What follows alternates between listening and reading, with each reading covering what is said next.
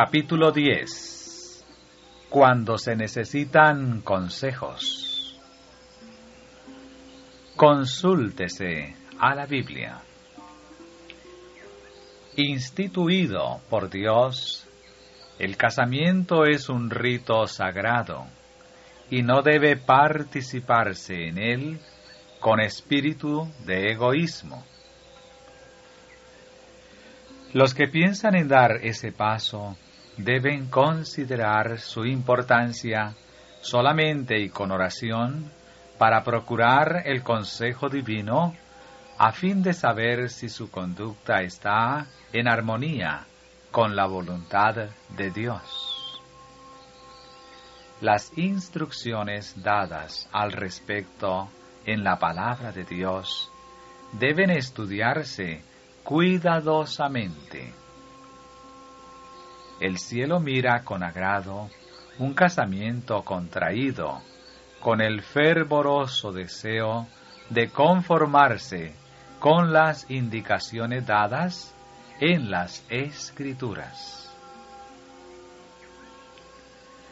Si hay un asunto que debe ser considerado con juicio sereno y sin apasionamiento, es el del matrimonio. Si alguna vez se necesita la Biblia como consejera, es antes de dar el paso que une a las personas para toda la vida. Pero el sentimiento que prevalece es que en este asunto uno se ha de guiar por las emociones y en demasiados casos un sentimentalismo amoroso enfermizo empuña el timón y conduce a una ruina segura. Es en este asunto donde los jóvenes revelan menos inteligencia que en otro cualquiera. Acerca de él, no se puede razonar con ellos la cuestión del matrimonio parece ejercer un poder hechizador sobre ellos. No se someten a Dios.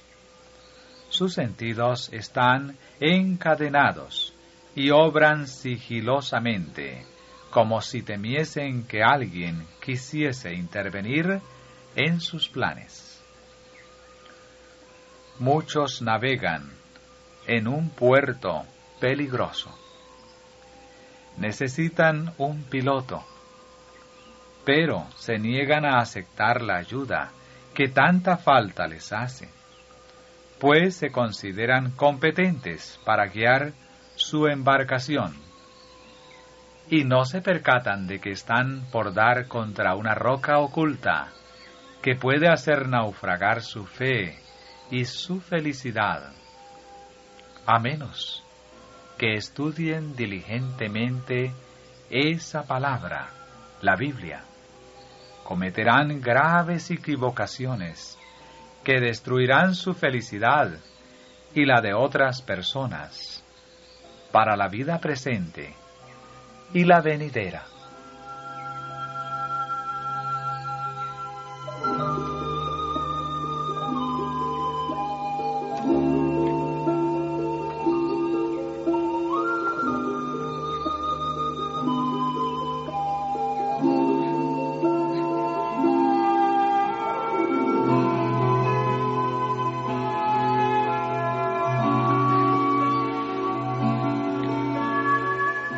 Oración es necesaria.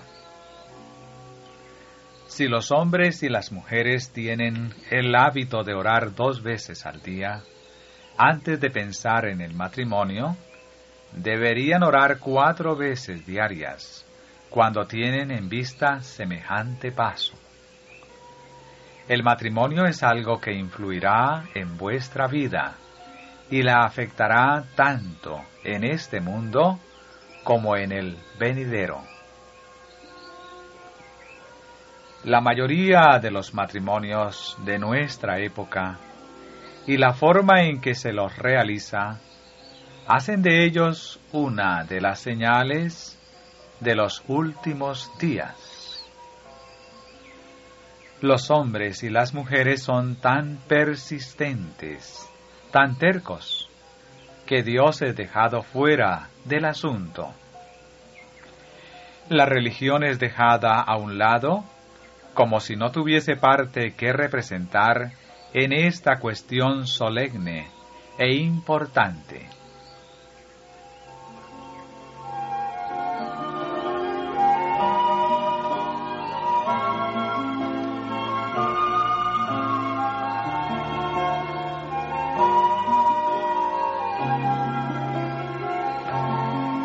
Cuando la infatuación es sorda, dos personas llegan a conocerse, quedan infatuadas una de otra, y toda su atención queda absorbida.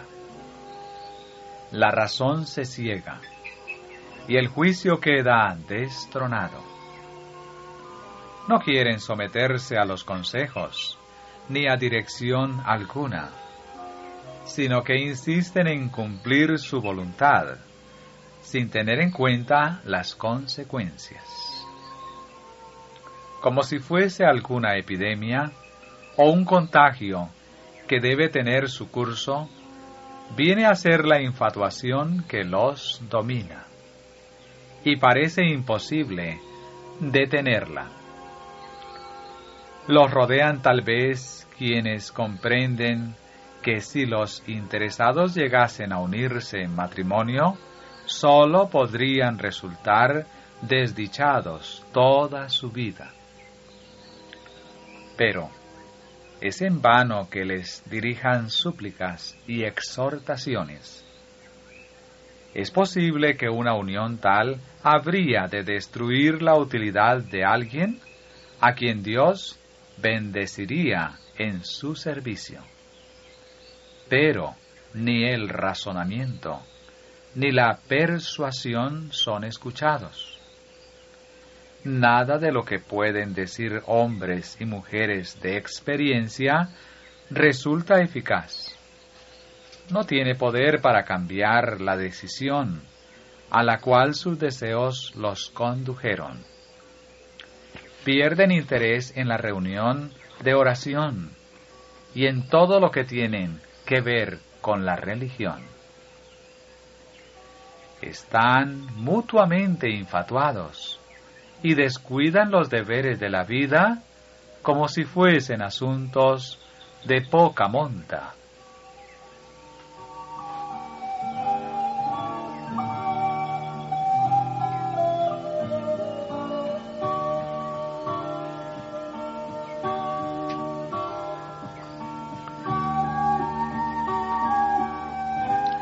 Los jóvenes necesitan sabiduría.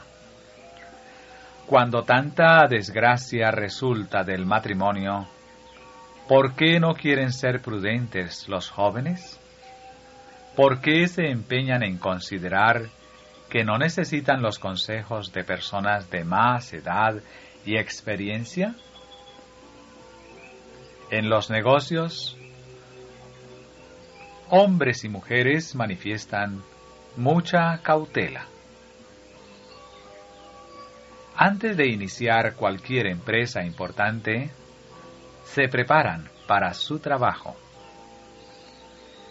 Dedican al asunto tiempo, dinero y mucho estudio cuidadoso, no sea que fracasen en su tentativa. Al iniciar relaciones que han de llevar al matrimonio, cuánto mayor debiera ser la cautela que se ejerza en vista de que dichas relaciones afectarán las generaciones futuras y la vida venidera. En vez de asumir tal actitud, se las entabla a menudo con bromas y liviandad, a impulso de la pasión, con ceguera y falta de serena consideración.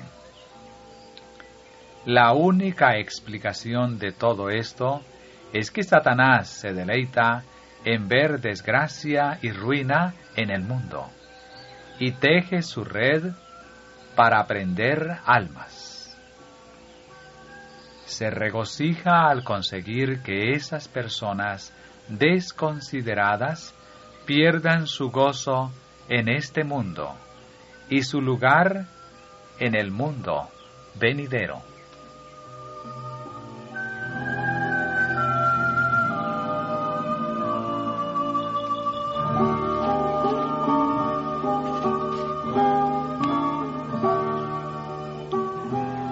Aprecien el juicio maduro de sus padres.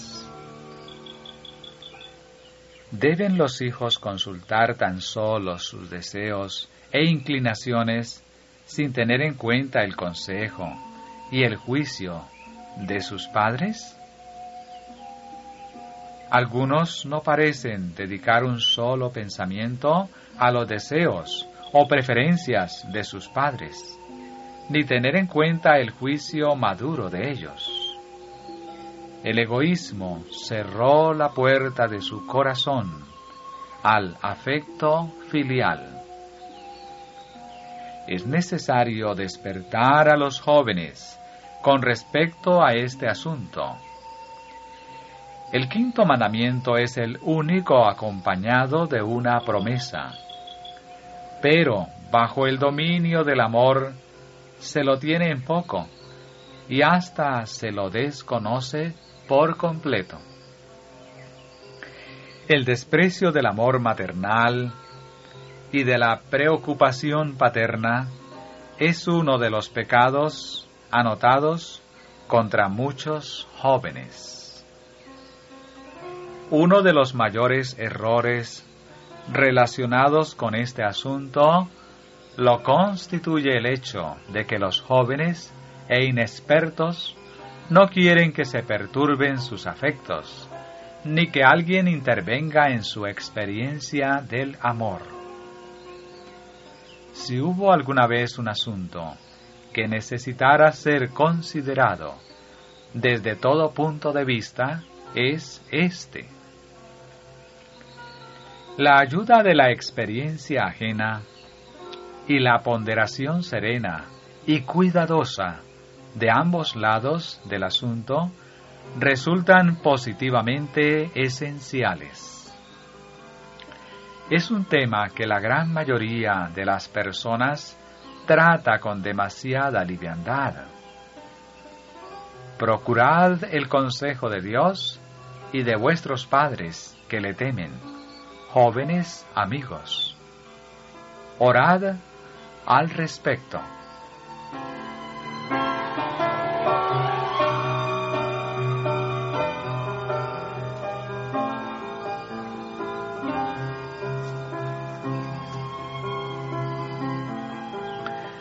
Confiad en vuestros padres piadosos.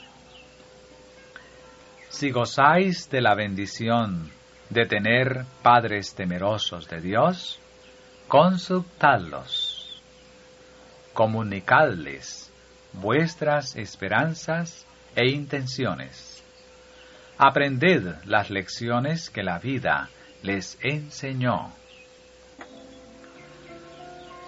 Si los hijos tuviesen más familiaridad con sus padres, si confiasen en ellos y les contasen sus gozos y pesares, se ahorrarían muchos sinsabores futuros.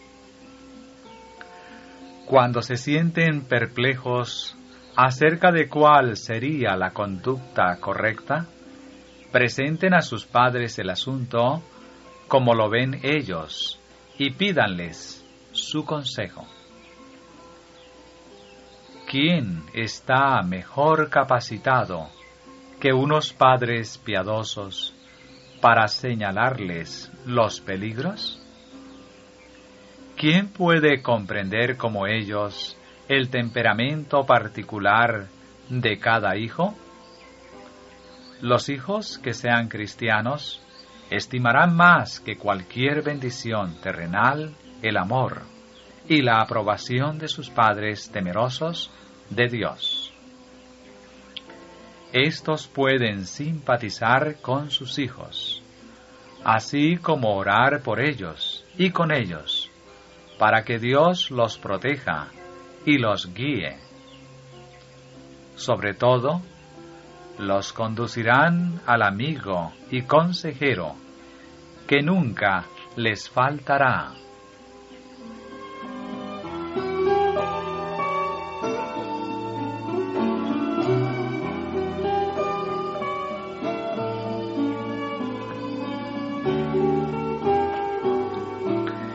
Deben guiar los afectos juveniles.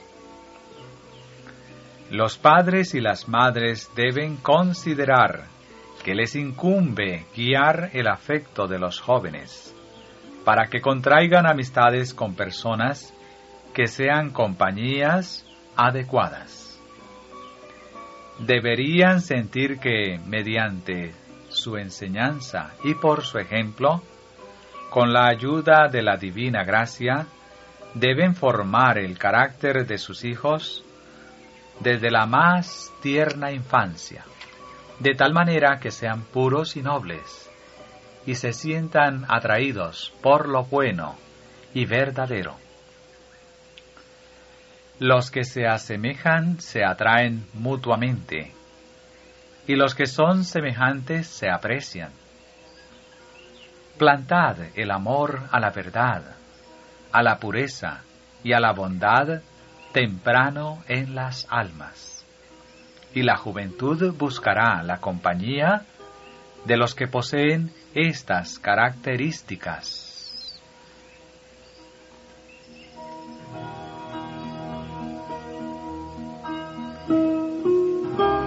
El ejemplo de Isaac. Nunca deben los padres perder de vista su propia responsabilidad acerca de la futura felicidad de sus hijos. El respeto de Isaac por el juicio de su padre era resultado de su educación, que le había enseñado a amar una vida de obediencia. Isaac fue sumamente honrado por Dios, al ser hecho heredero de las promesas por las cuales sería bendecida la tierra. Sin embargo, a la edad de cuarenta años, se sometió al juicio de su padre, cuando envió a un servidor experto y piadoso a buscarle esposa. Y el resultado de este casamiento que nos es presentado en las Escrituras es un tierno y hermoso cuadro de la felicidad doméstica.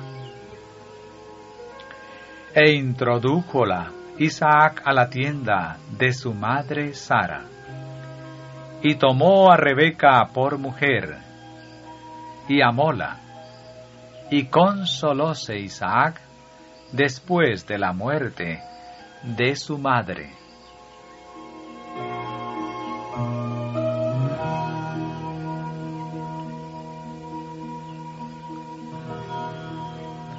Padres prudentes y considerados. ¿Deben los padres, pregunta usted, elegirle cónyuge a un hijo o una hija sin considerar el parecer o los sentimientos de ellos? Le pregunto y le formulo a usted cómo debe expresarse. ¿Debe un hijo o una hija elegir cónyuge sin consultar primero a sus padres, cuando un paso tal tiene que afectar materialmente la felicidad de los padres si tienen algún afecto por sus hijos? ¿Y debe ese hijo o esa hija insistir en su propia conducta a pesar de los consejos y las súplicas de sus padres? Contesto enérgicamente, no, aun cuando no se haya de casar. El quinto mandamiento prohíbe obrar así. Honra a tu padre y a tu madre, porque tus días se alarguen en la tierra que Jehová tu Dios te da. Este es un mandamiento acompañado de una promesa que el Señor cumplirá ciertamente para con los que obedezcan.